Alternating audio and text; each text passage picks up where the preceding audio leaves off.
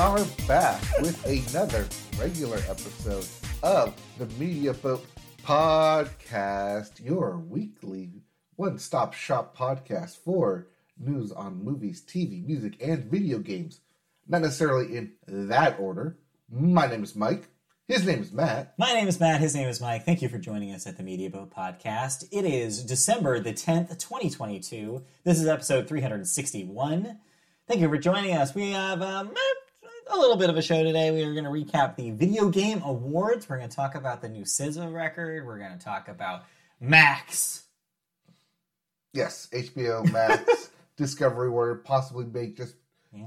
combining into the name Max. But we'll get there when we get there, because first, Yes. we got to start with the music section. We always start the music section. We always start the music section with. the Hot 100. We start with the Billboard, we start the Billboard with Yes. the Hot 100. And your hottest song in the land is, of course, Taylor Swift with Anti-Hero. Yeah, still. But But. right around the corner, it's a coming. Yeah, it's you here. hear it. It's here. I mean, it's here, yes, but you can still hear those sleigh bells ringing and jingling, dingling as Christmas songs start creeping into the top five with "All I Want for Christmas Is You" at number two by Mariah Carey. Give it one more week. One more week, I it's gonna be number one. I think. I don't think Taylor is that strong. Like I could be wrong. I could be wrong. Antihero might stay, but I have a feeling this might be it. Well, everyone's having their holiday parties because at number three, it's "Rocking Around the Christmas Tree" by Brenda Lee. Yeah. At four, "Unholy" by Sam Smith and Kim Petras. You know, the Christmas standard. Yes. and then rounding out your top five, Jingle Bell Rock by Bobby Helms. So yeah, get ready for a lot of this. Yes, This is as we, begins. Yep, as we slide into the end of the year, your Christmas uh, songs start taking hold. Yep. But they only take hold of the top 100 Or do they? because as you check out our album chart, your Billboard 200 at number one, it's still Midnights by Taylor Swift. Mhm. With number two, Her Loss by Drake and 21 Savage. At three, Un Verano Sin Ti by Bad Bunny. But then coming in at number four, Christmas. yeah. the entire concept of Christmas. No. yes, the concept album of Christmas Yes. by various No. Michael Bublé's. Just one, Michael Bublé. Yes, Michael Bublé's Christmas is here. Yes. Uh, and rounding out your top five, It's Only Me by Lil Baby. Uh, this has nothing to do with what we're talking about, but damn, you ate that bagel fast. Yes, I looked down and I was like, where'd it go? it's just the wrapper. it's a half a bagel. I gave him a bagel before the show, and I Half was a just like, half a bagel, and I was just like, yeah, you, you can eat it while you're recording. Somehow it was gone by the time he hit record. well, we were talking. I, I was talking. I guess I was not paying attention. Yes. Anyway, sorry.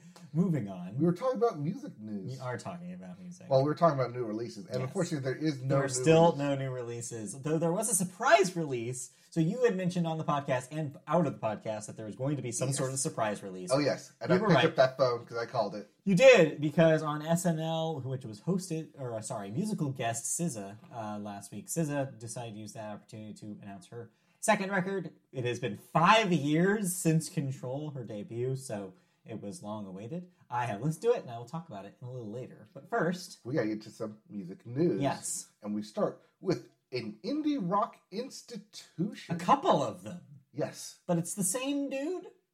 Well, it's both Postal Service and Death Cab for Cutie, Yeah, both of whom were fronted and co-founded by singer-songwriter Ben Gibbard. Yeah. Will undertake a 20th anniversary uh, co-headlining North American tour next year. Yeah. The groups will perform their landmark 2003 albums in full.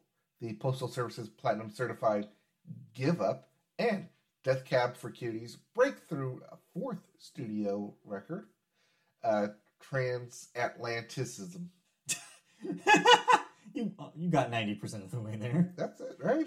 Transatlanticism. Yeah, that's what, Yeah. exactly what I said. Okay.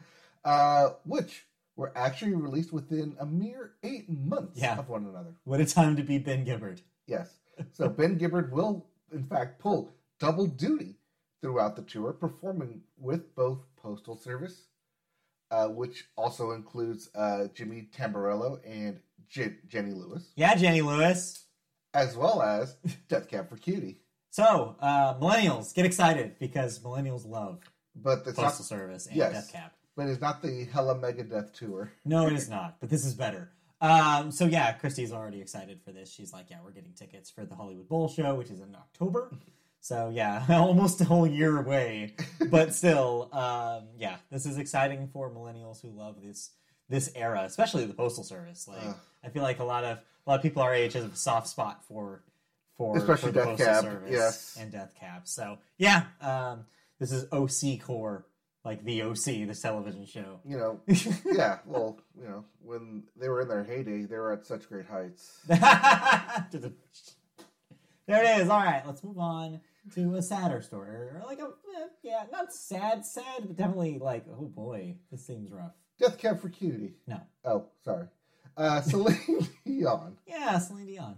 Yes, uh, Celine Dion has revealed that she has been diagnosed with a rare neurological disorder called stiff person syndrome. Yeah, what a name. Yes, uh, she Very said evocative. she said the disorder affects approximately one in one million people. Damn. Uh, in a video message posted to Instagram, Dion said the disorder was causing spasms that affect her ability to walk and sing. Quote, While we're still learning about this rare condition, we now know that this is what's been causing all of the spasms that I've been having. Unfortunately, the spasms affect every aspect of my daily life, sometimes causing difficulties when I walk and not allowing me to use my vocal cords to sing the way I'm used to. Uh, end quote. Because of the impact on her ability to perform, Dion explained that she had no option but to again postpone her upcoming Courage tour, which was set to begin in February, after already being postponed by uh, not three months, three different times already. Quote, I miss you so much.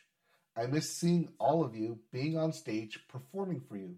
I always give 100% when I do my shows, but my condition is not allowing me to give you that right now, as she said um, in her post. Yeah, this is a rough one. Yet another ex- uh, uh, example over the last couple years of an artist finding out that they have some sort of rare condition Mhm. that's going to affect their touring.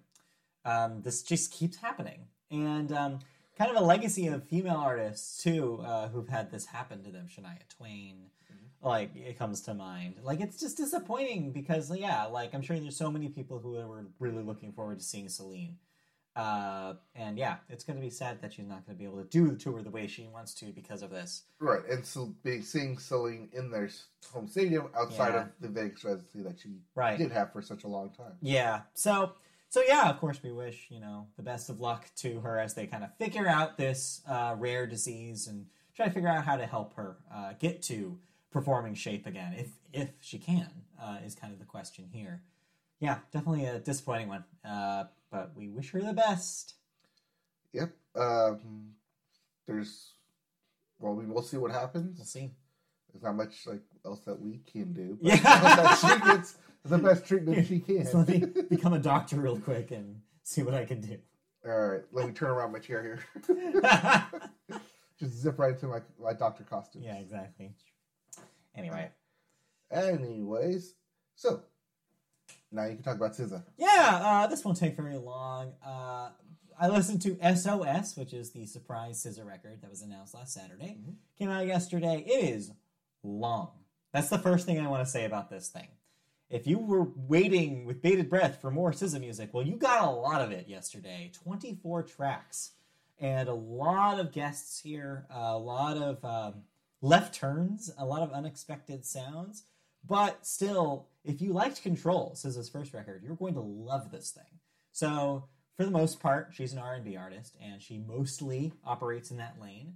But her voice is just so it's it's pretty perfect. As perfect as a like a voice for that genre can be. SZA's voice is just like so pristine, so clean, just just works through the the melodies just like beautifully. Like she has one of the best voices voices in the business, in my opinion. And so yeah, you get a lot of her uh, like in top form in this. But like I said, you also get a lot of left turns. She because of this being so long and, and having so many tracks in it, she gets to experiment a little bit, and you get a little bit of experimentation here. you get a song uh, that has a lot of like synths in it, and then all of a sudden Phoebe Bridgers shows up and does a verse, which is a weird like. Mo- I definitely had one of those mono genre moments where I was listening to this. Is like, wait, okay, all right, we're just throwing the idea of siloed parts of the music industry out the window for this. And it sounds great, and they work well together. And when they're harmonizing, it's like really great. And I'm like, wow, this is awesome. then like she follows that with like there's song. There's a song with like um, an old dirty bastard sample, like old dirty bastard from the Wu Tang Clan. um, that's that's how she chooses to end this thing. Um, there's a song with some country strings. Like it, this is all over. Oh yeah, I didn't even mention the part where it's basically she wrote a pop punk song. like there's so much happening in this record, and there's so many different vibes, but it all is all comes together with that trademark voice. And her songwriting is also great here. Honestly, and I see a lot of people talking about this. It sucks that this came out after all the year-end lists because I feel a lot, of, a lot of critics are like, "Wait a minute! Oh no, this thing's really good. What do I do?" I don't know if it would have ended up on my top ten, but I'm sure that it is. It, it, like, It a would lot have of been people are in scrambling. consideration, Yeah, I think so. right? It's Which- really good. which we did just this Yes, past you week. said this. I know. put out our top, our, our uh, end of the year for music. But yeah, I would recommend this to anybody who has liked SZA in the past or likes her singles that she's put out in anticipation of this, or um, just wants to hear some really, really great, a really great R and B record. It's kind of like the. I've always imagined like the music that SZA makes, the music that Drake should be making. Is it like if he had just kept on the like the, the, the track that he was after Take Care in 2011, Mhm. but he didn't, and he swerved, and he keeps swerving. I feel like SZA is making that kind of quality, and she's consistent enough to keep making it. The one thing I will say though, and this is maybe just a personal thing, it's just too long. I 24 Feel like- tracks is too long. I feel like there's just a handful of these songs that I'm like, do we need two of these? Like, do we need three of these kind of vibe? And like, okay. there's a version of this record that's shorter, that's more concise, and I think is probably better. But again, to a lot of people, more is more. So I'm sure that hmm. if you're a fan, you're going to love the fact that she has given you such a generous package of songs. And this is even apparently down from hundreds of songs she said she recorded in these sessions. So she pulled a Carly, a Rae Jepsen here, is what I'm saying. Where where she just recorded so much, she had to pare that down. So maybe we get a collection of more down the line. It's possible. Aside two. Yeah, Side aside B. aside B. So yeah, uh, we'll see. But uh, for what it is, this is a really good package, and it just proves that SZA is top of her game, top of the genre, and just doing things that uh, a lot of her um, peop- uh, fellow uh, members of the genre can't do. So hey, check it out. It, SOS says it's good. Yep. Carve out an hour and change. Or you can carve out an hour and change and listen to us. that too. Um, yeah. Uh, you can decide which one's better. You Well, no, not just like us on a regular podcast, but on our end of the year Yeah. music special. Speaking of, which if you're listening to this on our podcast feed, you can find it on our podcast feed. We'll do one a week. So we've already, by the time you're listening to this, we've already dropped the episode about music. Yes. So yes, check that out. All right, let's move on to our next section here. And we'll go right into video games. Yes, video games. What a week in video games. Yes. Uh, starting with new releases. Yes, there are a couple. Yep. We have Crisis Core, colon, Final Fantasy VII Reunion. Yes, that is that remake of Crisis Core, the- originally a PSP game. Yes. Notice how they do the re. Yes, re everything. Yes. Yes. They re up everything. And that's out for literally everything. Yeah, literally Switch everything. included. Yeah, you can play this on anything. I believe the Switch is a cloud version. Yes. Uh, we also have uh, High on Life for Xbox One, Xbox Series X, and PC. This is that Uh, uh, Justin Justin, Roiland. Roiland first person shooter. Didn't preview well initially, but recent previews seem to have better things to say about it. Uh, it seems like there's a lot of celebrity voices involved. This was on my watch list. Yeah. Um, so I might check this out well, this is on Game Pass. if my computer can run it. yes, this is on Game Pass, so I will probably take a look at this. I'm not sure how much I can. I'm gonna like it. I'm not necessarily a Justin Roiland fan. yes. Uh, Rick and Morty is hit or miss for me. So if you want your guns talking to you the entire time. Yeah, do I? Do I want that? I don't know. When somebody said that JB Smoove is the voice of one of the guns in this thing, I was like, all right, I might have to check this out. okay. Yeah, there's some vo- like Maria Bamford is in this. I was like, what? So I might check it out just out of curiosity for some of the celebrity stuff happening here. Uh, and it's an interesting concept. Like, I don't know. We'll see. If you didn't check it out on Switch or PC, Yeah. Neon White is now available on PS4 and PS5. Yeah, so PlayStation users can check out one of our favorite games of the year. Yes. And lastly, The Witcher 3 colon Wild Hunt dash complete edition Yes. is now getting yet another Yeah, this is next gen upgrade. next gen upgrade. This is PS5, Xbox Series X. This is the they ran a trailer during the early Yes, video game. but I feel like they they did this for when They- the PS4 yeah, for uh, Xbox series One, uh, series one yes, yeah. Xbox One. Xbox One came out. It's, it's not weird to say that, right? It feels Yeah. like ancient history. The Xbox One. Yeah, That was the name of that thing, though. It's weird to say. Anyway, uh, we looked yeah, through it. but yeah, um, the, the that is a 4K like fully upgraded, complete with DLC package. But as you're scrolling through it right now, the big news this week was, of course, the Video Game Awards, Geoff Keighley's own. This is just the winners. We will probably want to recap of the announcements. Yeah, we're gonna recap the announcements first Yeah. or after, but we'll get through the winners first. Yeah, so yeah, the thing if you don't know what the video, how the video game awards work is that they're mostly a uh, a thing for Geoff Keighley to invite his friends to announce things. Yes. However, there are awards given out, and depending on who you are, they matter. Yes, they- yes, they do. also, depending on who you are who you are, they don't matter. Uh, but yeah, let's just go through the depends on, on who you, who wins. They, they matter more or less.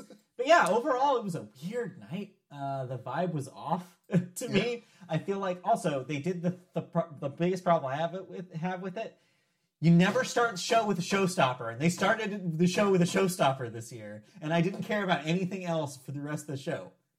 oh, you're talking about Hades two. Obviously, I'm talking about Hades two, Uh. the sequel to the Media Boat Game of the Year 2019. Yeah. That 2019 Uh, feels like so long ago. 2019 or 2020. No, it had to be 2019 because I remember. Wait, no, I had my computer. Yeah, 2020, 2020. Yep, then. 2020. Anyway, uh, but yeah, like that for me, that was such a. You might be confused because it was out on like beta Oh, pre-release early access to early access for, 2019, a, right. for a while. so yeah, that just release. tempered my. That just raised my bar so high that nothing could ever hop. Like I, I am more. Ex- I feel like I was more excited with that trailer than I was about anything I'd ever seen at a video game awards ever.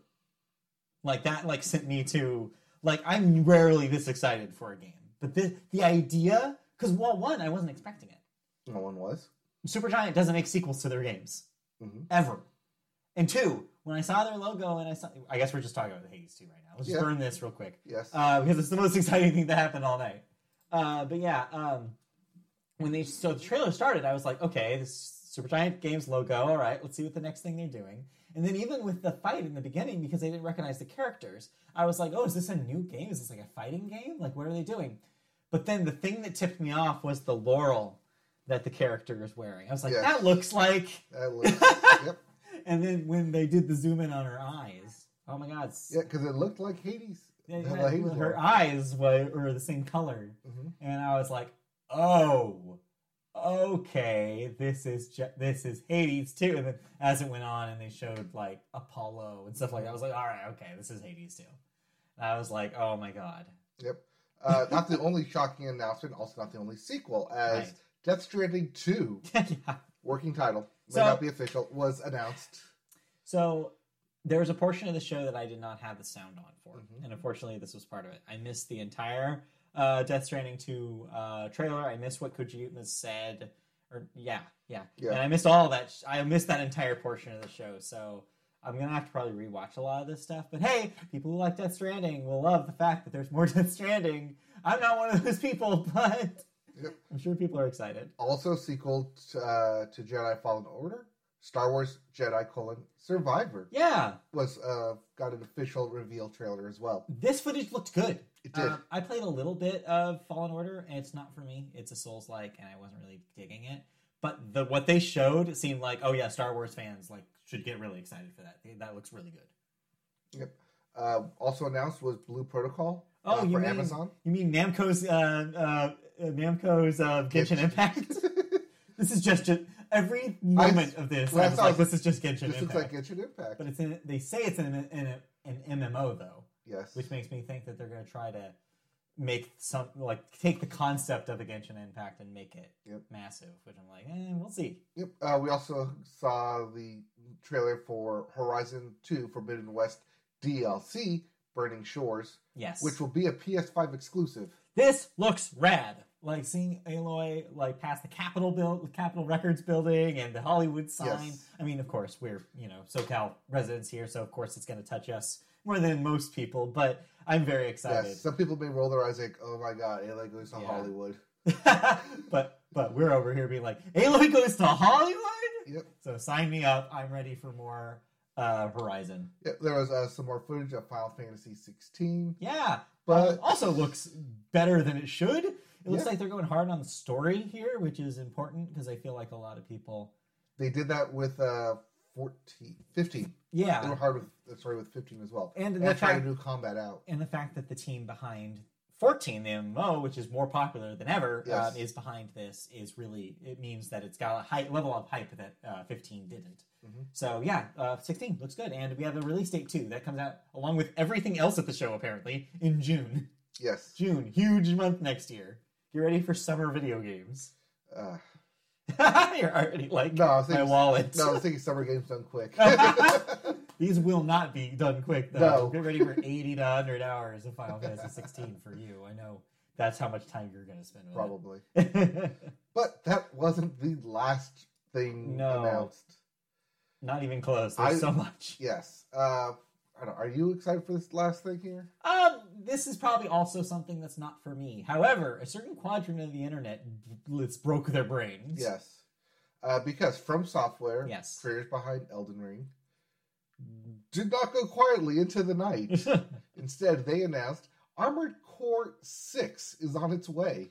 The Fires of Rubicon. So, if you aren't a uh, gamer who's been in this business as long as I have, you might not know what Armored Core is.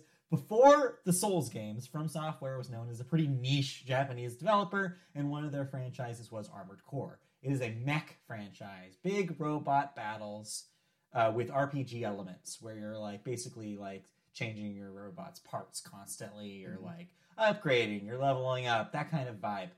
Well, this is a new one seems like the idea is is that From is going to put a little bit of that Souls business like magic into this, uh, so it's going to be kind of a hybrid, like soul think Souls with mechs, but with like a little bit more like tinkering happening. Uh, and yeah, Armored Core. Uh, a lot of people are very excited for this. I don't think this is my bag, but hey, I'm excited for the people. Uh, they say it's supposed to be coming out next year. Yeah, Probably looking at a holiday release. I, I would I would assume. Um, even though Elden Ring did really well Mhm. at it as a beginning of the year kind of thing, so maybe. Yeah. Um, a couple other announcements included Cyberpunk 2077 for those of you still playing it. There's a new expansion called Phantom Liberty, Yeah. and they got Idris Elba. So we knew that this was happening. They had announced Phantom Liberty would be their first big DLC. Mhm. Uh, what we didn't know was the Idris Elba stuff and to see footage of it. So yeah, Idris Elba looking good in video game form. Christy was at home at that point and she was like, "Man, look at that hot man." and I was like, "Calm down. It's just Idris Elba." And then um, a sequel to a 2010 game, I want to say. 2009? Eh, it was around that time. Around that yeah. time. Uh, Diablo 4, Yeah. long awaited sequel, coming out in June of next year. Yeah. least currently scheduled for June of next year. And Halsey showed up. Yeah, that was weird. I was like, all right, let's bring it. But again, I had it muted because I was on the phone, so I just I just saw her. I didn't hear her perform. So, but yeah, like um, I was excited to see Halsey there, and yeah, uh, that footage uh, they just showed basically um, uh, cutscene, but Blizzard cutscenes always look great, and this one wasn't wasn't a disappointer. Uh, so yeah, like uh, excited for Diablo Four. Um, I have not played a Diablo game, but they seem like something I would like. So I don't know. Uh, because, like, when the PS3 came out, yes, the PS3, Yes. uh, it was a big hype that Diablo 3 was Three, coming yeah. to the PS3 as, like, one of, like, one of its launch games. yeah. No, I never played it. Neither did I. but yeah, I've heard good things about it. Um, Street Fighter 6 got a release date in June. Yep. Um, Among Us getting a new. We should talk about Judas. With this one? Yeah, so Judas, which was a trailer they showed, is the next Ken Levine game. Uh, this is notable because, of course, he was the creative lead on the Bioshock games, as Mhm. well as before that, System Shock uh, for EA. But mostly at this point, he's known as the Bioshock guy, the guy who brought you Bioshock and Bioshock Infinite. Um, this just looks like Bioshock, but uh, like almost to the point where I was like, can he do this? Because he doesn't own the rights to that game anymore Right. um, that is a 2K uh, franchise and IP now. Um, they more or less kind of let it sit. They haven't done anything with Bioshock since, except for this movie that they've got in the works.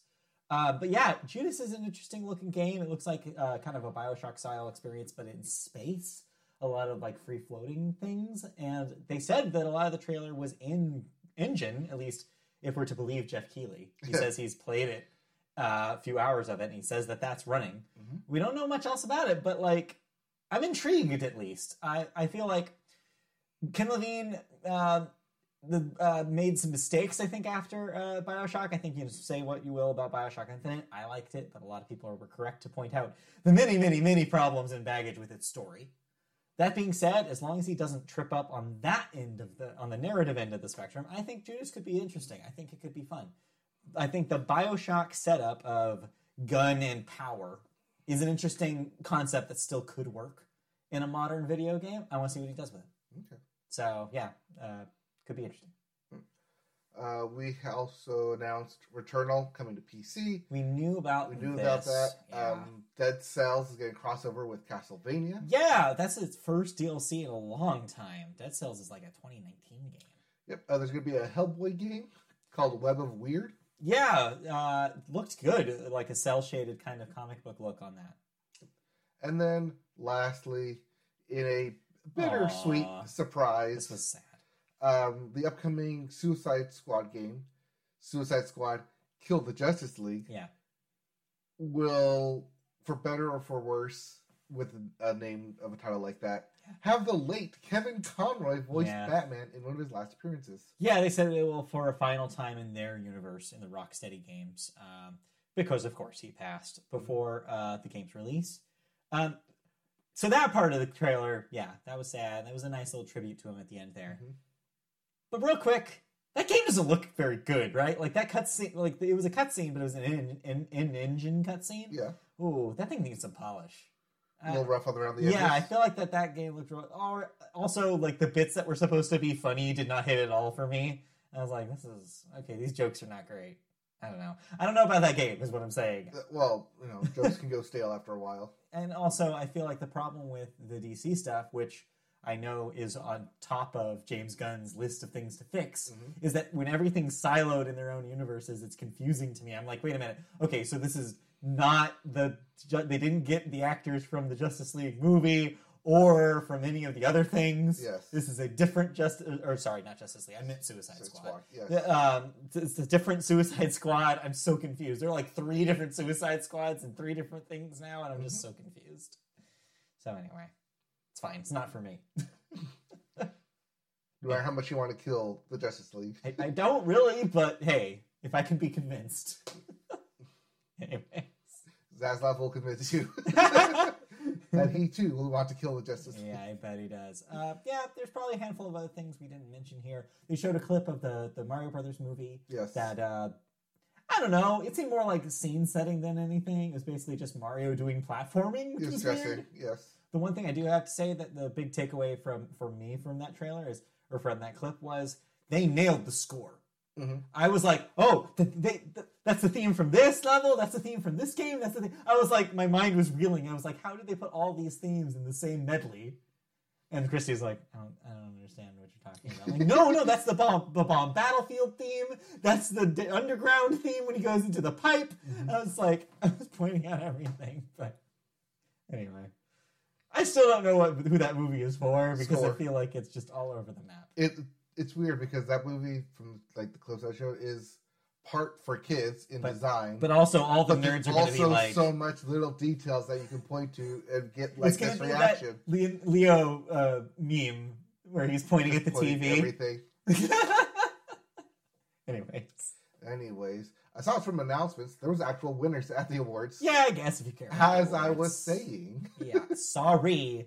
No, everybody knows the video game awards are for the announcements and not for the awards. Yes. I'm sorry. When you have video game awards, you gotta announce stuff. Um, so, biggest winner. It's depending on who you ask. Yeah.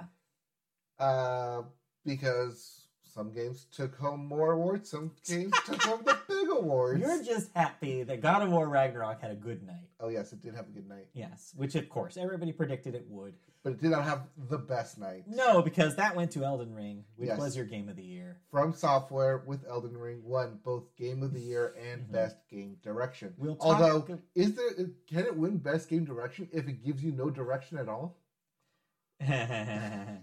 so I think obviously here I feel like Immortality was absolutely brutally robbed.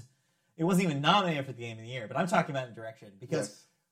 how, the, the fact that I can't even figure out how you make a game like Immortality, I think that you win that automatically. Like, there's no way that this game does not win Best Game Direction. Because Well, how do you no. direct a game like that? Well, that, but you're directing people through Literally directing a movie, literally- three movies, three movies plus backstories plus backstory, plus a video plus game. plus video game plus side stories. Ah, it just breaks my brain to even think about it. Immortality was, by the way, swept like like completely nothing yes. all night, even for performance for Manon Gage, which she should have won.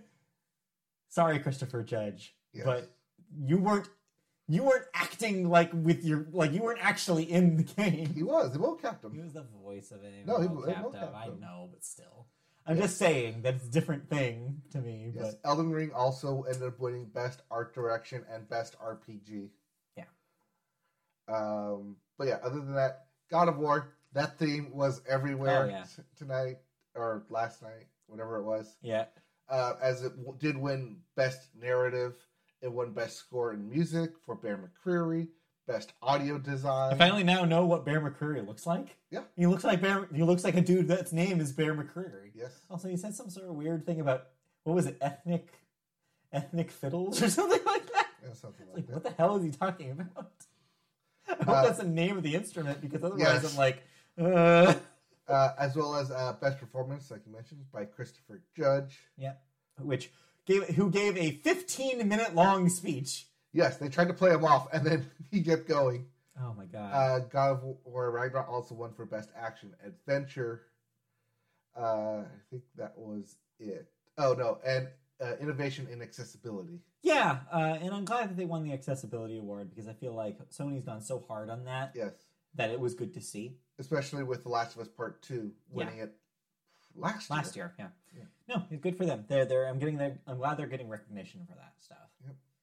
Uh, other big game, uh, other big game winners were As Dusk Falls for Games for Impact. Eh, don't know if I agree with that one. I don't know. Uh, Marvel Snap Yep, for Best Mobile Game. that um, cool animation thing that they did was rad. Yeah. Yeah, like even that- Christy that- was that like, trailer. even Christy was like, "What is this? This looks cool." Oh, like, yeah, this does blows- look cool. Yeah, it completely blows it out of proportion of what you're actually doing.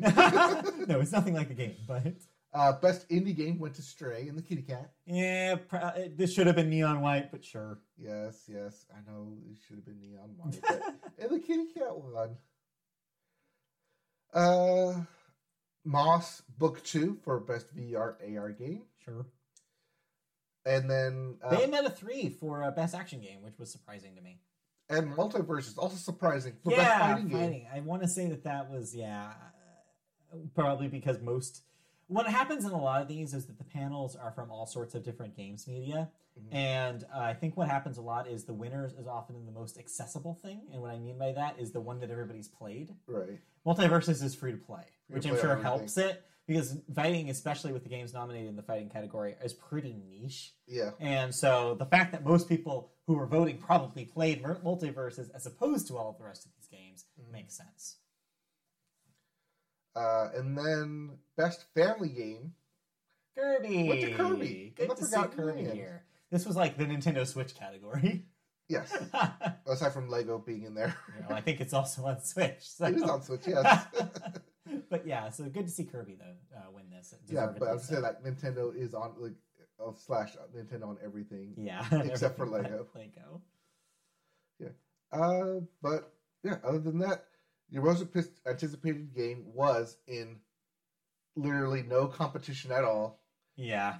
Legend of Zelda: Tears of the Kingdom. I don't like the fact that they do a most anticipated category because it's basically like best marketing. Yeah, It sucks, but whatever.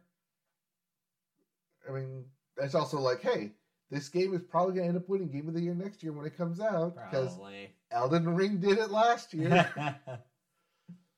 uh, yeah. Other than that, yeah, that's um, pretty much it. And then you have the esports categories, which Yeah. we don't really care uh, about. yeah. Uh, one Yeah. thing that's not on here is that the fan voted category yeah. went to Genshin Impact. Yeah, so Sonic fans are probably super pissed about that one. Uh, not just that, but because the people behind Genshin Impact basically put Yeah. in their notices, if you vote for us, we'll give you the uh, like extra gems, like if we win, Yeah. kind of stuff. So now we need to talk about something that happened at the very, very end of the show. Yes, Geoff Keighley said goodbye. This is video game news, I guess, in a way. It Uh, happened during the VGAs. Yeah, it happened during the VGAs, but also uh, it's just one of those award show moments that doesn't really happen anywhere else. So, when Elden Ring won Game of the Year, the uh, From Software squad kind of came up, but there was a member of that squad that didn't belong there. So, from what I've been able to gather from people who have pieced together how this happened, a 15 year old uh, who was attending the ceremony uh, got up out of his seat in this moment and followed them up to the stage to the point where at one point he was even leading them to the stage. He stood there patiently then as the thank yous happened. No one noticed that he was there and not part of the From Software crew. Security didn't do anything. The From Software people did not bring attention to this kid. Then, after the music had started, this kid walks up to the microphone, awkwardly thanks everyone, and then thanks, quote, his Orthodox ra- rabbi Bill Clinton. and then, uh, which, by the way, they stopped the music and low and uh, turned the microphone back on for this kid, not knowing that he wasn't part of anything, Yes. and immediately shut it down as soon as he said Bill Clinton. Yes. Geoff Keighley then awkwardly has to pivot and close out the show. Yep. So after the show, what basically the internet was able to sleuth about this? This is apparently a 15 year old troll, essentially. He's made kind of a career of himself over the last couple of years of being, getting himself on, worming himself onto things and saying weird shit. The question about him is that is he doing a bit here? Is this some sort of weird anti Semitic, like, th- like thing that he's doing? No one's quite clear. Mhm. Apparently, somebody found an interview that he had somehow, fa- or not an interview. I guess he called in or something to none other than Alex Jones's Infowars at one point. So he's this is a bit that he's apparently done for a while. Okay. According to Geoff, this is where this gets weird. According to Geoff Keighley's Twitter account, he said that this kid was arrested. Um, that is a claim he made. Um, video game reporter Stephen Totilo, however, on Twitter said that he called the LAPD and asked if they had a record of an arrest happening on the VGA state or at the VGAs, and they said no. So it's unclear whether or not this kid was apprehended or not. Apparently, he's home now because another video game reporter on Twitter uh, tweeted Jason Schreier, who works at, uh, Bl- uh, at Bloomberg. He said that he actually got him on a Zoom call and interviewed the kid, Hmm. and apparently said some. He said like he was trying to test basically whether or not he was like saying that to be anti-Semitic or if he was genuinely Jewish. And so apparently he said something in Hebrew and said that the kid actually understood him, but then denied that he understood him. so again, it seems like it's a bit. Seems like this kid's just a troll. Um, whether or not we should like really like give this guy a platform, who knows? I'm Well, we really just unclear. did. Yeah, I'm not really unclear. It's it, basically even a couple days later, it's unclear exactly what the motivation was. Whether he was just making a joke. However, the big problem here is security should have noticed. Yes. And the fact that they didn't is actually really dangerous because what if this kid was had did have nefarious goals in mind? What if he had like brought a weapon on the stage? What if he said something worse into the microphone? Like there are so many possibilities that this could have been way worse we got the best possible scenario out of this, and the internet had their yucks for a couple hours. But like, it's definitely worrying, and I wouldn't be surprised if you see security jump up next year at this stage because yeah, this is, should have not just should not have happened. Or if they put like, if we win, here's the people who are coming on stage. Right, we are only expecting this pe- these people. If you see anybody Yes. else, please ask them to leave. Um, expect something similar probably going forward with the upcoming award season. Yeah, for E3 is gonna movies. E3. No, that's Oh, just awards in general? Awards in general. Oscars, uh, Emmys, Golden Globes.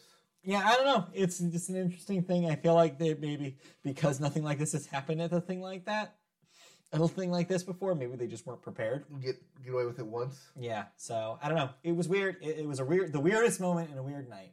I think uh, It ended far. a weird night. Yeah. Also, everybody loves that flute guy in the orchestra. Yes. Apparently, he's a very um, uh, prolific session musician in the LA area, and he's known by if if you if you know music, uh, like in the area, if you record music in the area, you know who that guy is, and so yeah.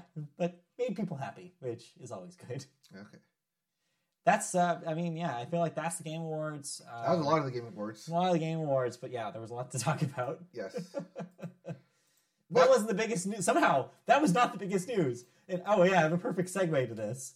My my personal favorite night or favorite favorite moment from the VGAs was in the uh, uh, beginning monologue. Geoff Keighley calls out Phil Spencer, who was one clearly not prepared for the camera to be on him, Yes. and two not in a good mood. They showed him, and he was like literally. I feel like he was. I don't know what he was mouthing, but he definitely looked like get the camera off of me. Like stop showing. I do not. I'm not. I'm not presenting tonight. Mm-hmm. I'm not doing anything tonight. I'm here because I have to be. Was the vibe, and even the woman next to him was kind of like. Come on, Phil! Like, give him a smile or something. And he's just like, he literally went like, like. well, the reason for this is he- because hours prior, He got news on his phone that the FTC, the news we've been talking about for the past two weeks here, yes, will in fact be suing to block Microsoft's proposed acquisition of yeah, Activision Blizzard. yes. So the thing we talked about last week, well, it happened. Yes. An official statement made by the FTC alleges that the deal will not only give Microsoft an upper hand in the console market, but also in other areas such as subscription gaming and cloud gaming. It claims that the $69 billion deal, Microsoft's largest ever, and the largest ever in video game history, Yeah, that should be reverse. yes, uh, would enable Microsoft to suppress competitors to its Xbox gaming consoles and its rapidly growing subscription content and cloud based uh, gaming business. yeah. According to the FTC, the complaint cites previous examples of Microsoft acquiring other valuable gaming content and using it to suppress competition from rivals, pointing the acquisition of a Yeah. couple years ago ZeniMax, parent company of Bethesda, as the notable example. So that last part is the kicker. So all the people speculating, including us, Yes. about whether or not the FTC would okay this, did not think about precedent. They thought about precedent, and this is one of the reasons, the probably the biggest reason why they pressed the red button here. If you look at, I of course did not read the entire statement. I'm not a CPA. I can't discern that for you. For you, like too much legalese. But what I will say from the people who did dive into it is that this is their biggest point. They mentioned that They already did a big specifically. deal. Well, they not only that they did this big deal before, but also that what they chose to do after that deal finalized, Mm-hmm. which was yes, did they did make games exclusive to the Xbox Pro? Like uh, they said, Mm-hmm. yeah, Redfall Xbox exclusive, Elder Scrolls whatever next one probably Xbox exclusive, Starfall or Star what? Starfield. Starfield Xbox exclusive. Like they already did that. So the FCC is like, well, if they did it here, what's stopping them from doing that with Activision, even if they said it, said that they wouldn't? A couple of notable, also little notable bits and pieces here. Um, this week also, Microsoft made a big statement uh, this week saying that they made a 10-year agreement with Nintendo to bring Call of Duty to their their platforms. This seems like they thought Microsoft seemed like they were convinced that this would be concessions. FTC doesn't see it like that. in their in their uh, paperwork that they put out after this, they said they do not even count Nintendo as a competitor to Microsoft, which is really a burn to Nintendo. They said that what they're saying is that they only view high power or whatever the term was, or high efficiency or high like whatever term they use, uh, video game consoles as their competition, and to them that rules out the Nintendo Switch.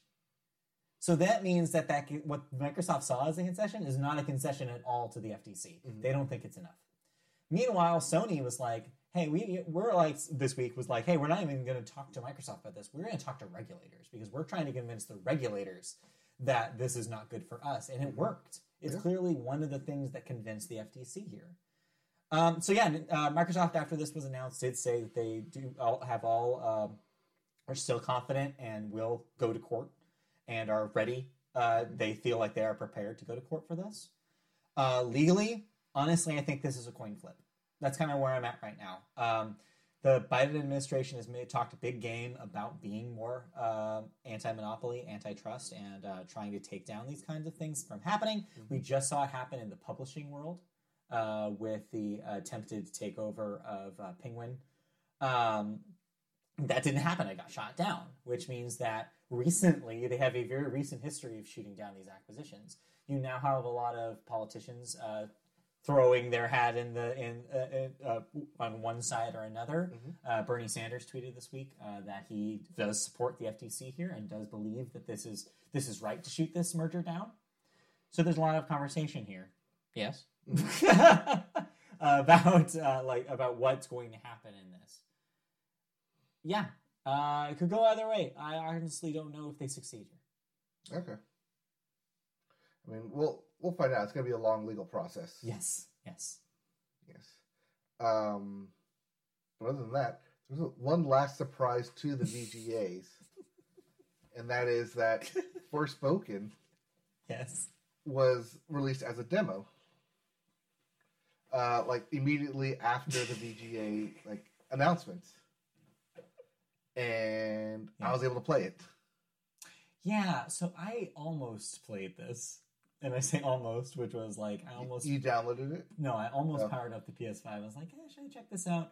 I don't know how I feel about it. And then Well, that's a good thing about having the, the PS app is that it's like, oh, yeah, I'll you just bloop bloop Bloop, bloop, bloop, do bloop. it. Yep, download for the PS app. Because there's also like during Thursday night football, so like, while I was watching Thursday night football, I was like, oh, let's download this in the background, because Rams are playing, which we'll get to in, in TV here. yeah. Uh, yeah, it is a fast-paced, like parkour game, combined with both physical attacks and magical attacks in a seamless Yeah. transition.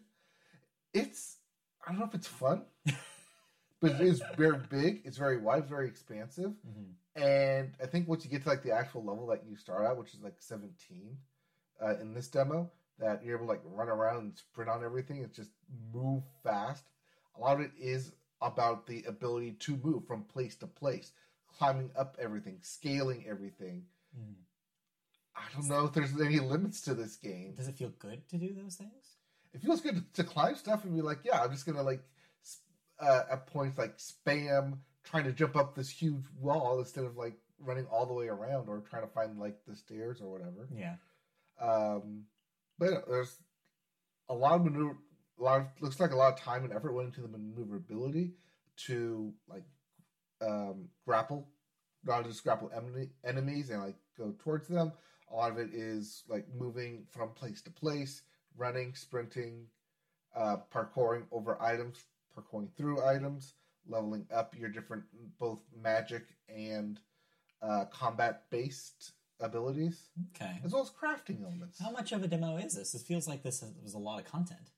It feels like a lot of content. There's about there's six like quote main missions Uh-huh. That it has to do in order. Like it's like basically like all lined up in on the map. But the map itself is like this real it feels like a really big area with Okay. a lot of like little additional stuff. Like here's like all like little treasure chests you can go around and find. Here's like a little couple little like mystery and hidden lore spots you can go look at. So, how's the vibe of this game? Because I remember one of the things that a lot of people were saying after the previews went out was that the like the the the the, the hero was a little talkative, and there was kind of like a weird like kind of like weird like oh that thing happened kind of dialogue happening. Is there a lot of that here? Yeah, it's, Yeah, it's it does have that kind of feel. talk as much as Aloy. Um, at times, yes. Also, there was a non-existent voice. Um, it felt like um, I don't know, just me playing it that like either your sword or shield or was talking to you the whole time. So, like magically enchanted in this magical enchantment kingdom or realm or wherever we are. um, and like the teenage heroine right. is there to save the day. It's an isekai, as they say. Yes. So, uh, from what I played, I liked it, but at the same time, it was like this game could easily go one of two ways Yeah. of exactly what I want, or very much like Horizon Forbidden West, where there's too much to do in that game. I saw a lot of people saying that they were disappointed by this demo. Is the reason why I was asking you a lot of questions. It seems like some people I saw was like, "Oh yeah, I played for five minutes and deleted it." There is a lot of empty spaces. I think Yeah. that's what people are saying. That while the, there's some visual stuff that they do that is good and I like, Mhm. there is a lot of empty space to where you're running Yeah. a long ways between either battles or like uh, checkpoints. I think it's going to hinge on how much you like that combat because I feel like if you don't, if Mhm. it's not that fun, I think a lot of people are going to bounce right off of it. Yeah. So yeah, I mean, we'll see when the final game comes out. I might give it a shot uh, just to see it because it's free. Like, there's no reason not to. But yeah, I don't know about that one. That's still a big question mark for 2023. It's still coming out next year. Yeah. So we have time. Alrighty. All right. Well, that means uh, with that, with If that you didn't play way, anything else, I don't think so. So Oh, I think we I did play uh, Vampire Survivors on mobile. Yes, that was did. also announced. That Yeah. was available to download. How's it run on mobile? Uh, plays basically the same, or Uh, yeah, basically the same. no? You do kind of you move your dude like by like doing the touchscreen, like yeah, that? just like, uh, hold. You just hold. Yeah. Hold, hold, hold, hold. I could see that working, but at the same time, I'm like, I'd rather have a controller for that game. So, Controller. You just use the arrows. yeah, I tried that. It wasn't as fun. All right. Anyway, let's move on to the second half of the show then. Yes. Um, I'm gonna put on my NPR voice for the second half of the show here, because we have to. Um, let's let's go into the television section, and television always starts with sports. And this week in the sports, hey, the World Cup continues chugging along. Um, as we mentioned last week, the U.S. has been eliminated, so we are no longer in. But there are still a bunch of teams. Argentina versus Croatia will be the next, as well as Morocco versus either England or France. Yep. And the finale will take place on Sunday, the 18th. so uh, Argentina, Croatia won earlier in the week. Argentina, a big surprise upset win against the Netherlands. I only know this because at work I was in the office on Friday, and our um, our uh, accounting uh, uh, person just happens to be of Art- Argentinian descent, and she was rooting for them and absolutely freaked out when they won. And then Croatia upset Brazil. yeah, And Morocco just upset Portugal, who had Ronaldo. right. So your big stars, But they also beat Spain before that. yeah, your big stars are kind of like So it's like Morocco, Team of Destiny. Yeah, maybe. It's weird. It's a weird vibe this year. I feel like all the teams that everybody thought were going to be powerhouses have been eliminated before the end. And then there's England and France. And then there's England and France, which are powerhouses, but we'll see how But they they're go. in the same bracket, so they'll get yeah, someone will One be eliminated in, will in the quarters. So here. hey, we'll see, and then yeah, by Sunday we will crown a champion. Uh, next Sunday, Next which Sunday, means yeah. next podcast episode, Yes. we will know who's in the finals. So there you go. How exciting! Yep. Meanwhile, in not football but football, the 2022 Heisman Trophy finalists have been selected. We have Stetson Bennett, quarterback from Georgia, Max Duggan, quarterback from TCU, C.J. Stroud, a quarterback from the Ohio State, and Caleb, Caleb Williams, a quarterback from the from USC. Hmm, almost as if you have to be a quarterback to win the Hmm. Heisman now. Hmm. Hmm. Yeah, when was the Hmm. last time a running back won? I feel like we talked about this on this podcast. Um, Derrick Henry won. I that was like how many years ago? Uh, well, he's been in the league for quite some time now. So, yeah, So, so yeah. s- several years ago. So there you go. There's your tip. The media Oh no, podcast. Devonta, Devonta Smith won uh, Right. a couple years ago for Yeah. receiver. Um, this is the Media Boat podcast tip. If you want to win the Heisman Trophy, be a quarterback. And have a cool ass name. Yes, that helps. Certainly doesn't hurt. Your Uh, meanwhile, there's other awards that were given out for during for NCAA. football. yes, there were, including the AP Player of the Year, which was Caleb Williams, the top quarterback, which was Max Duggan, top running back, which was Bijan Robinson, top coach Kirby Smart, Uh, both the running back and coach were from Georgia. Yeah, there you go. Meanwhile, what is going on with this last bit about the LA Rams? So, um, this past week, the LA Rams had to start a new quarterback. Uh-huh. So, this means that of their past starting quarterbacks, they have started the number one overall pick from the 2016 draft, Yeah. The number one overall pick from the 2009 draft, and most recently, the number one overall pick from the 2018 draft. That being of Jared Goff, Matthew Stafford, and as of Thursday night, Baker Mayfield. Ah. Uh, because Baker Mayfield was let go not only from the Browns Right. earlier this year, yeah. but where he was traded to the uh, Carolina Panthers, Mhm. but he was let go from the Carolina Panthers this week, placed on waivers. The Rams were the only ones to pick him up on Tuesday. So Baker Mayfield on Tuesday gets the call, hey, you're going to LA. Practices on Wednesday, plays on Thursday, night football, and wins with a 96 yard drive in 92 seconds Damn. against the Las Vegas Raiders. That's impressive. So yeah, Baker Mayfield's not the quarterback of the Rams. It's weird to say. yeah, So yeah, what a team! What a weird season for the LA Rams. it is super weird. Yeah, it's like uh, it's almost like uh, yeah, you win the Super Bowl and you come back and you're not really sure what you're doing. Uh, well, no, it's not that Super Bowl hangover. And they're like oh, players like take money and leave and go other places Yeah. and retire. it's the vibe. Yeah. How long do you think uh, McVay is there? That's the Uh, big question this season. I think a couple more years maybe. you, you- you're giving two. I thought this was it. A lot of people are like, this- there's a lot of reports around there that say that like after this year that Yeah. McVay, uh, Aaron Donald, and Stafford are just all gonna like retire and like be done. Yeah, I mean, honestly, it does seem like maybe maybe they just need to rethink the Rams. But we'll see. But they won a Super Bowl, so Hey, hey, you got that check. You check got- you got the- you got the ring. checked. So there you go. Yep. Uh, anything else in sports we needed to talk about? I mean, it was mostly World Cup news this week. Um, as we get closer to in December, um, with football, Yeah. uh, teams will be securing playoff spots. Teams will be officially eliminated.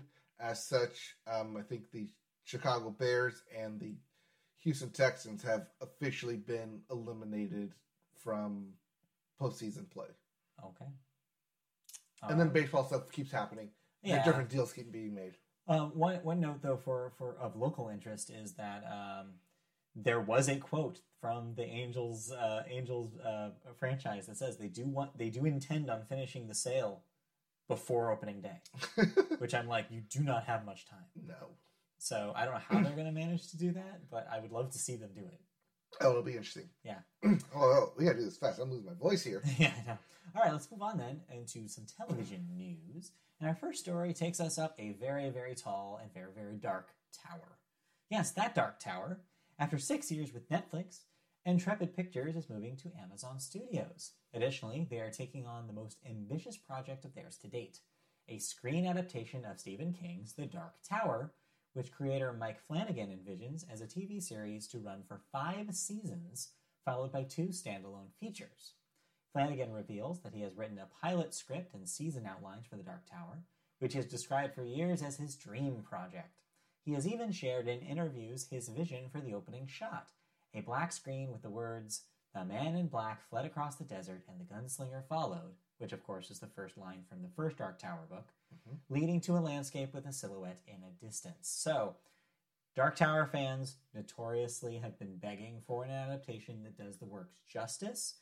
There was a film that did not. With Idris. Elba and Matthew McConaughey. Hey, hey, hey. Was pretty widely uh, uh, panned, Mhm. and so fans are still begging for it. So if Mike Flanagan wants to, you know, try again and make this work, I think a television series is probably the best approach. I mean, we saw what just happened with Netflix and Sandman. and with um, and with Amazon and Lord of the Rings, these streaming services are putting in a lot of Mhm. money for big fantasy epics, and it's the Game of Thrones effect. You don't get as big as a fantasy epic, especially from Stephen King, Yeah. as the Dark Tower series. So there are some things I understand about those books that they might have to um, uh, change for a modern adaptation. Uh, yeah, it does go into a lot of other Stephen King works that they may or may not have the actual rights to. yeah, it's a complicated work because of how fourth wally it gets. Mhm. Uh, but hey, we'll see. Uh, ultimately, this is somebody who I believe fans would trust He does seem like to be a fan himself. Mhm. Uh, so yeah, if anybody's going to do it, this would be the way to do it. So uh, yeah, we'll see if this uh, works out and whether the fans approve.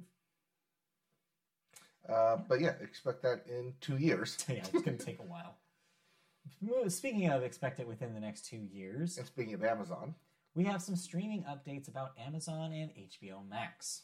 Under a new deal between Warner Brothers Discovery and Amazon that extends at least through the end of 2024, customers who subscribe to HBO Max through Prime Video channels in the US will automatically be upgraded to the forthcoming consolidated HBO Max Discovery Plus, which all signs point to being named Max. service next spring. Although that is not confirmed with That's the name, confirmed. that is what general um, like publications are kind of like leaning it towards that. Uh, both uh, Discovery and HBO Max, the merger has filed for just the trademark of the name Max. I think this is smart. I think having a one word name is Mhm. always good if you're running a business. like Hulu. And I feel like probably there's probably a lot of people who already call HBO Max just Max. So Mhm. hey, it's name recognition right there. Yep. HBO Max's return to Prime Video channels comes after the premium streamer under Warner Media dropped off Prime Video channels in September 2021. The sticking point, Warner Media, then owned by AT&T, wanted more control of the direct-to-consumer relationships, including the ability to collect data for targeted advertising that Amazon was willing to cede. About 5 million HBO slash HBO Max customers had subscribed through Prime Video channels, and the end of that deal took a bite out of that HBO Max's subscriber base. So to see those people return will be welcome uh, for Warner. Um, and yeah, I think that consolidation is ultimately the best choice here for them to make uh, to con- like to get rid of consumer confusion and just streamline their offering, uh, which is what they've already been in progress doing after culling a bunch of HBO Max's content. Yes. Um, the one of the reasons that they um, kind of like stopped the deal initially back in September of 2021 was because they wanted more people to just go to HBO Max Use it directly. use it directly. This was, of course, before the merger happened. Right. So now that after the merger, with uh, as we mentioned, Yeah, Zaslav. Zaslav in control, he doesn't really care where the viewers or streams are coming from as long as money is being generated. Exactly. And if you're gonna be uh, generating Amazon money from Yeah. from them, it's like He yeah, doesn't, yeah, he doesn't want to close any doors. Mhm. Is basically like any opportunity that people have to sign up for their content, he wants have to have that available. So yeah, makes sense if you're Zaslav. it makes sense from a business perspective. And hey, it's a business. Also, it makes sense. It's, it's better experience for us too if I don't have to sign up for two services there. Yeah. And uh, yeah, and it's available for wherever I want it to be available. Mhm. So we'll see. Uh, that'll happen within the next couple of years, and then next spring is yeah when they're targeting to have some sort of uh, final name and consolidated thing. So there you go. All right, let's move on. You have a thought. You watched the very end of Trevor Noah's run on the Daily Show. Yes, and possibly the end of the Daily Show. Yeah, Well, unclear. Unclear of whether or not there will be a new host, whether or not they will kind of reboot what the Daily Show is, or even where it is. You'd be surprised. I was, I'm honestly surprised they didn't do that before this episode ran, because you would think that they would want to have some idea of what the Daily Show name is going to be.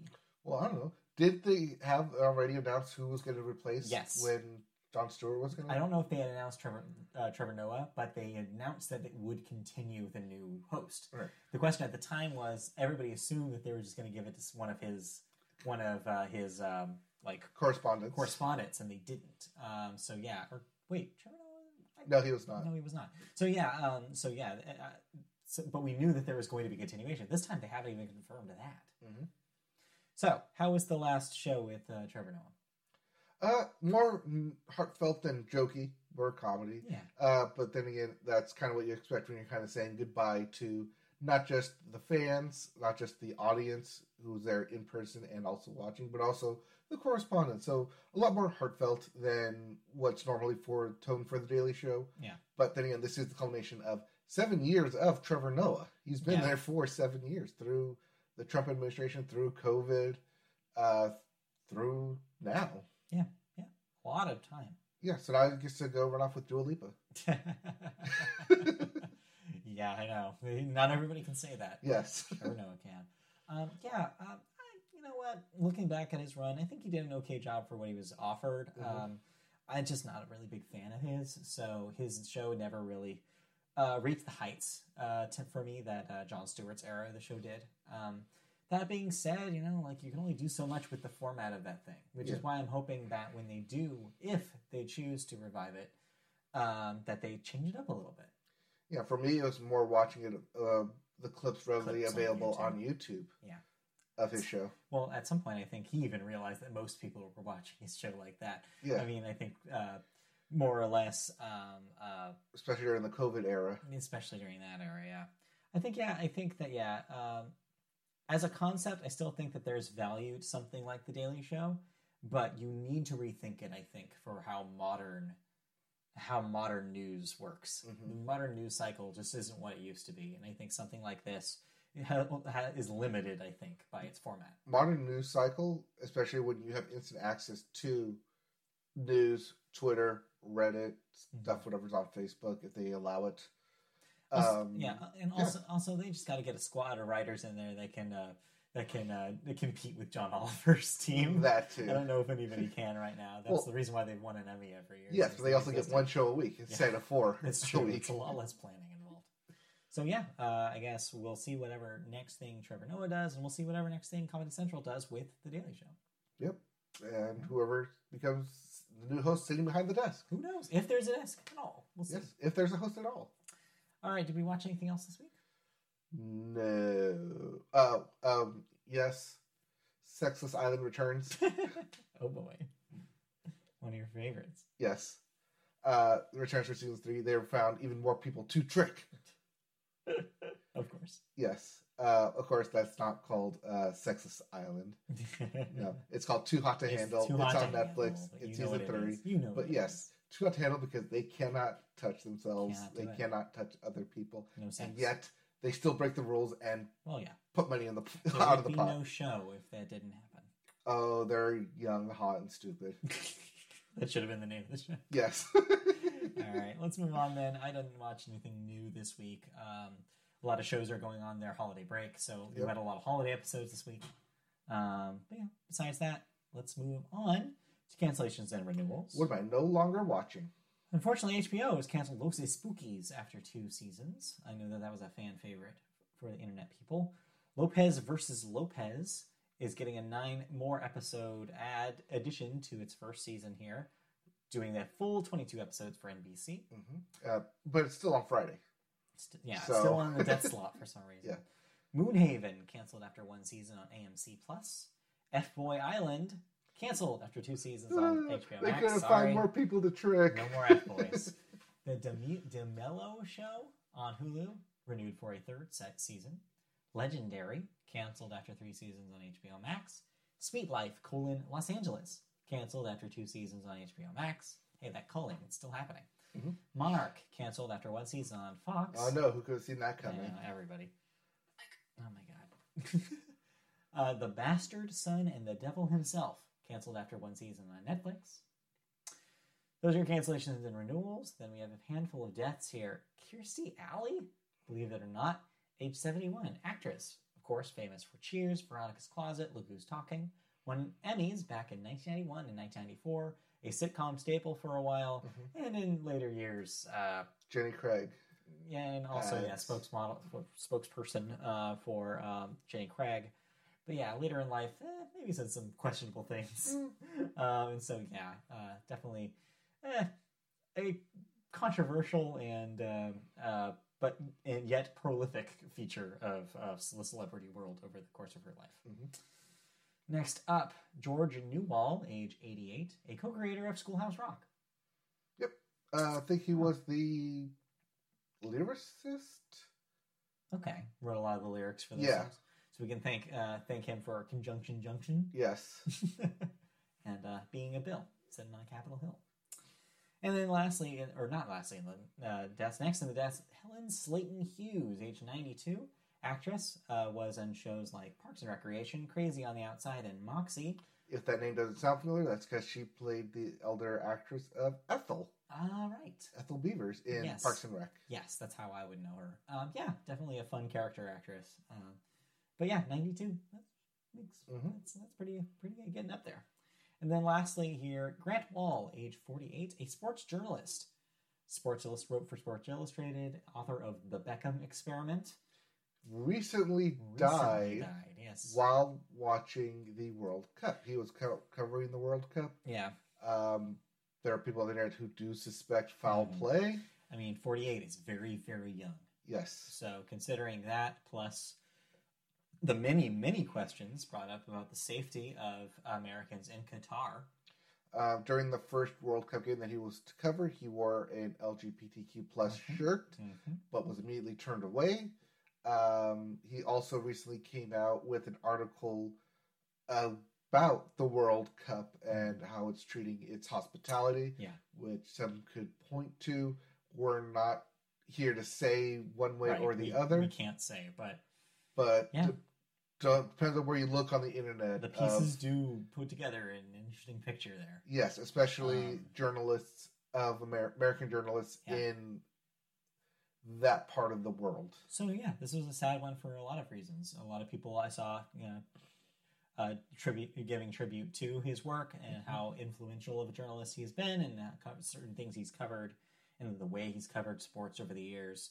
And yeah, and a lot of people talking about like the circumstances and being like, well, we probably should take a look at what exactly happened here, investigate into this a little further. He was one of the first people to start covering LeBron James when he was in high school. Yeah. He became um, one of the most uh, later in his life dedicated to the sport of soccer and originated in the in the U.S. as well. Uh, but yeah, just a prolific sports journalist. Interesting nonetheless. So we'll see. Uh, but yeah, uh, what happens um, with that if they do investigate that? There will Yeah. most likely yes be an investigation. Oh, just a sad one, just brutal. Mhm. All right, let's move on into movies, our final section for today, and we always start that with the weekend box office numbers. Your number one, still sitting pretty up top, is Black Panther: Wakanda Forever with another seventeen point five million dollars. That's ninety three. It will cross four hundred. It will definitely cross 400 million. Good job, Black Panther. Number two, Violent Night had a $13.4 million debut, combining those horror movie aficionados with those Christmas aficionados. Yes, so now you have something other than uh, a nightmare on Nightmare Before Christmas to Yeah, watch. there you go. Number three, Strange World with another week of disappointing Oh. numbers. $5 million. That's only at $25 million. It, if we can officially call that movie a bomb, Until it gets revived on Disney Plus. even then. Number four, The Menu with another $3.4 million. That's at 24 million. I don't think Disney thought that those two would be so close. yes. And number five, rounding out your top five this week, Devotion, with a two point seven million dollar total this week, adding to thirteen million domestic. So yeah, uh, I think the big story here is yeah, Strange World just continues. No one's seeing it. No one's going to see that. movie. Nobody. All right, upcoming this week is finally the week. Avatar: The Way of the Water is unleashed into theaters. You already have critics kind of giving their takes. You have some early, uh, early uh, kind of feedback coming from those screenings. Um, do you think it is the big hit that James Cameron expects it to be? Uh, interesting enough, I was reading an article this morning about with the release of Avatar: The Way of Water coming out that they've already shot up to three movies. Yeah, So they have Avatar: Way of Water. They have the sequel as well already shot, shot. as well as the yes, as well as the fourth film already penned out and planned. Right. depending on how box office numbers play out with The Way of Water. So we can either have three movies, or four movies, or five movies, and, I'm, and James Cameron's like ready for each scenario. I think this is a big gamble, but I'm probably wrong. Honestly, I'm ready to be wrong. I think this will probably be huge because, of course, it will. It's Um, inevitable. It's it's- almost like a self fulfilling prophecy in a way. If James Cameron bit. says the Avatar is going to be huge, it's going to be huge. I mean, you do have him coming out and criticizing the way Thanos looks in Yeah, uh, 2019. Is like, like if that you think that was good in 2019, like just wait. just wait till you see what we do. Because like we blow his shit out of the water. I mean, that's the, literally, and that's the thing. It's like we, we'll see it. I mean, we'll see what happens. Um, is the movie as great as he thinks it is? Is it as money making as he thinks it is? We'll see. Um, I'm may or may not be able to see it by the time we podcast next week, but I will definitely be talking about it the following week. Okay, we'll talk about it then. So get ready for Avatar. All right, that's the upcoming releases. But hey, we have to move on because it's, like we mentioned, award season in full swing, Mhm. also top 10 season, and none of those collaborate in the same way as with the National Board of Review. Top Gun Maverick has been named Best Picture by the organization. Colin Farrell and Michelle Yeoh took home the big acting awards for The Banshees of Inisherin and Everything Everywhere All at Once, respectively. The supporting awards went to Farrell's co-star Brendan Gleeson, while Janelle Monáe picked up her first major prize for Glass Onion, the Knives Out sequel. Of course, we also praised her performance Yes, in that we movie did. last week. Other winners include Steven Spielberg for directing The Fabelmans, Martin McDonagh for original screenplay The Banshees of Inisherin, and A24's Marcel the Shell with Shoes On for animated feature with I think this is a stretch, but sure. Yay. Other top films include After Sun, The Woman King, Till, and hey, what do you know? Avatar. So there you go. Uh, National Board Review kind of kicking off our uh, end of the year festivities here. So, does this mean I should find a way to watch Banshees of Insurance if you got both best actors here, Maybe. Uh, as well as the screenplay? Maybe that's one of the ones we should probably put on our little short list of things to watch before Oscars. Or things to watch for our end of the year list? With two, well, we're, clock's ticking on that one. oh, I know. So we'll see. Anyway, uh, yeah. So maybe this is a little preview of some of uh, of what Oscars might look like. I mean, Martin McDonagh is no stranger to the Oscars, doing Yes. three billboards outside of Ebbing, Missouri. That's true. That's true. Moving on to our second story here. Brad Pitt, always in the news with his production studio Plan B. They're selling their majority stake in it, or he is selling his majority stake in his production company to Mediawan, a Paris based production company. Plan B, run by President Dee Gardner and co president Jeremy Kleiner, recently produced She Said, and its credits include The Departed, Moonlight, and 12 Years a Slave. No, no, this is uh, Plan B. Right, that's what I'm Plan saying. B's credits. And yes. its credits. Uh, yeah. Mediawan owns a fleet of European production operations such as Lagardère Studios, Makever, and the French TV division of EuropaCorp. In a, di- in a statement, Mediawan touts the opportunity for the French company to expand beyond its core European markets into the US by leveraging Plan B's connections to, quote, cultivate a greater number of immensely talented creators and premium projects for a global viewership. I imagine this is Brad Pitt being like, I don't want this to be my day job anymore, like running Yes. a company. Yeah, this is Brad Pitt um, selling. Well, this is Brad Pitt selling his Yes. majority stake, not the, the full company. the company. But when, usually when you say but selling a majority stake, that means it's a buyout. It's Yeah. just that it's a nice way of putting it Yes. to not scare anybody. Mhm. It's okay. Like Plan B will still be there, We'll still Right. operate, will still be called Plan B. called Plan B and producing outside or producing projects within the U.S. It's just that they now have a parent company in Mediawan, which is a French-based company. Yeah, yeah. so interesting uh, uh, um, uh, development here for Brad. Uh, but yeah, we'll see what the French company does moving forward with the Plan B brand.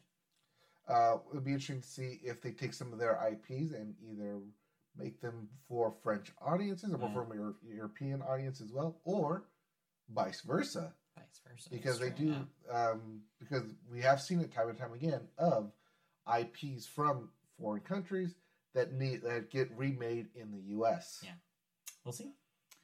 Alrighty, have we watched any new movies this week?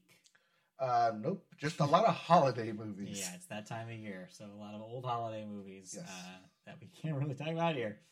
Anyway, uh, but what we do have before we wrap up today is a fan question. What do you know? Always love a good fan question. Yes. This comes from our number one fan again this week. If you want to ask us a question, you can email us at mediaboat, uh, mediaboatpodcast at gmail.com. This week's question We all know a hero is only as good as his villains. We can all probably agree that Batman is as good as he is because of his rogues gallery. One of my favorite franchise villains was Vaas from the Far Cry series. He made your silent protagonist pale in comparison to his presence. My question to you is who is your favorite villain? From any source of media, video games, movies, or TV shows, thanks. Keep up the good work. I did notice that you left out music, uh, villain in music. Well, uh, according to Antihero, Taylor Swift is her own villain. yes, it's her. Hi, it's Yeah, her. it's her. Uh, so, uh, villains, classic, classic villains. I mean, first one comes to my mind is, of course, the cla when I think of classic villain in my head, it is Die Hard. It is Hans Hans Gruber. Hans Gruber. It's like the most villainy villain I can think of in my head. Uh, see, I was going to go with Hannibal Lecter, who's only on screen for 19 good. minutes, that's good. That's and good still too. ended up winning an Oscar for it.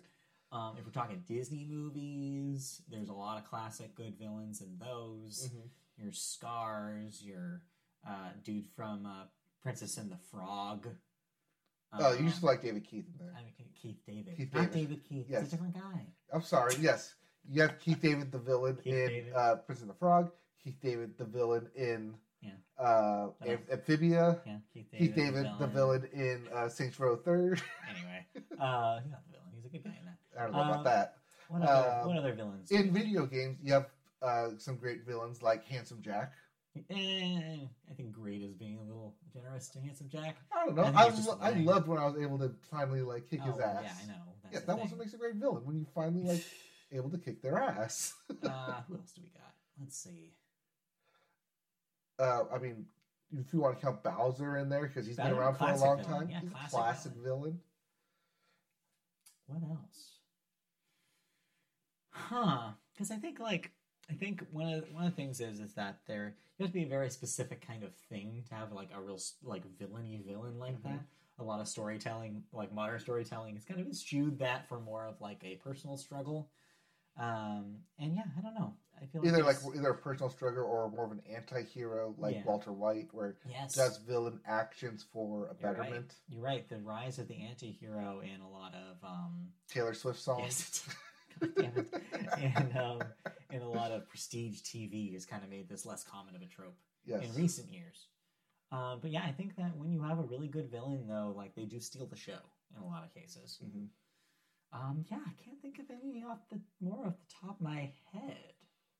It's just because you're being put on the spot there. Yeah, I think so. I Like, think I that's try- the thing with these questions a lot of the time is like, man, it's hard to think. We need to like read these ahead of time. I should have read this ahead of time. So Well, was like Darth an. Vader, you know, classic Vader, that goes across both TV and movies and video games. He might be one of the few ones that Yeah, does cross all right. of them. He does cross over all of them. And the fun thing about that one is that because of all that, you have a lot of time to, to like interrogate that character. So we know about his like childhood. We know about the reasons why he ends up doing the things he Mhm. does, and like you get a full like 360 view of him because of that. So I think that helps your villain feel fleshed out when you are able to like tell a story over a long period of time. Mhm. Um, yeah, villains. Yep. they're good sometimes. They're- They're good to have, and when done right, it can make your um, story even. And your hero feels stronger too. Like like Yes. uh, our our fan brings up a good point there. Like yeah, it's like that's one of the reasons why Batman is so beloved because the Joker is such a good foil for him. Like that they they they're like so opposed and so like opposite ends of the spectrum that they make each other stronger. Unfortunately or fortunately, depending on how you look at it. And also, if we're talking about like silent protagonist versus Mm-hmm. a uh, villain, um, Glados from Portal. Yeah, I mean that one's an interesting one because as much of a villain that character is, it's also they're also very endearing and funny. Yes, And so yeah, and they give you cake. Or, or, or, or can they? Or is Or- there? There's a recipe. Oh, it's like a, si- that's a 15 year old joke this year. All right. Oh my Jeez, god. yeah, think about that for a second.